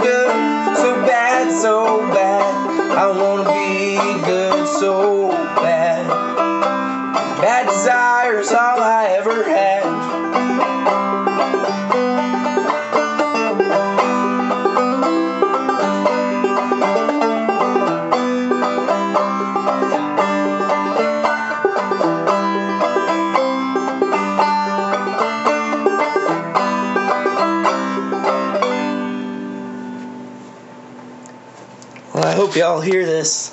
Makes it through the uh, big inbox emails. Feel free to play a clip on the show if you want. If not, I know it kind of sucks. All right, uh, really appreciate it. Thanks, y'all.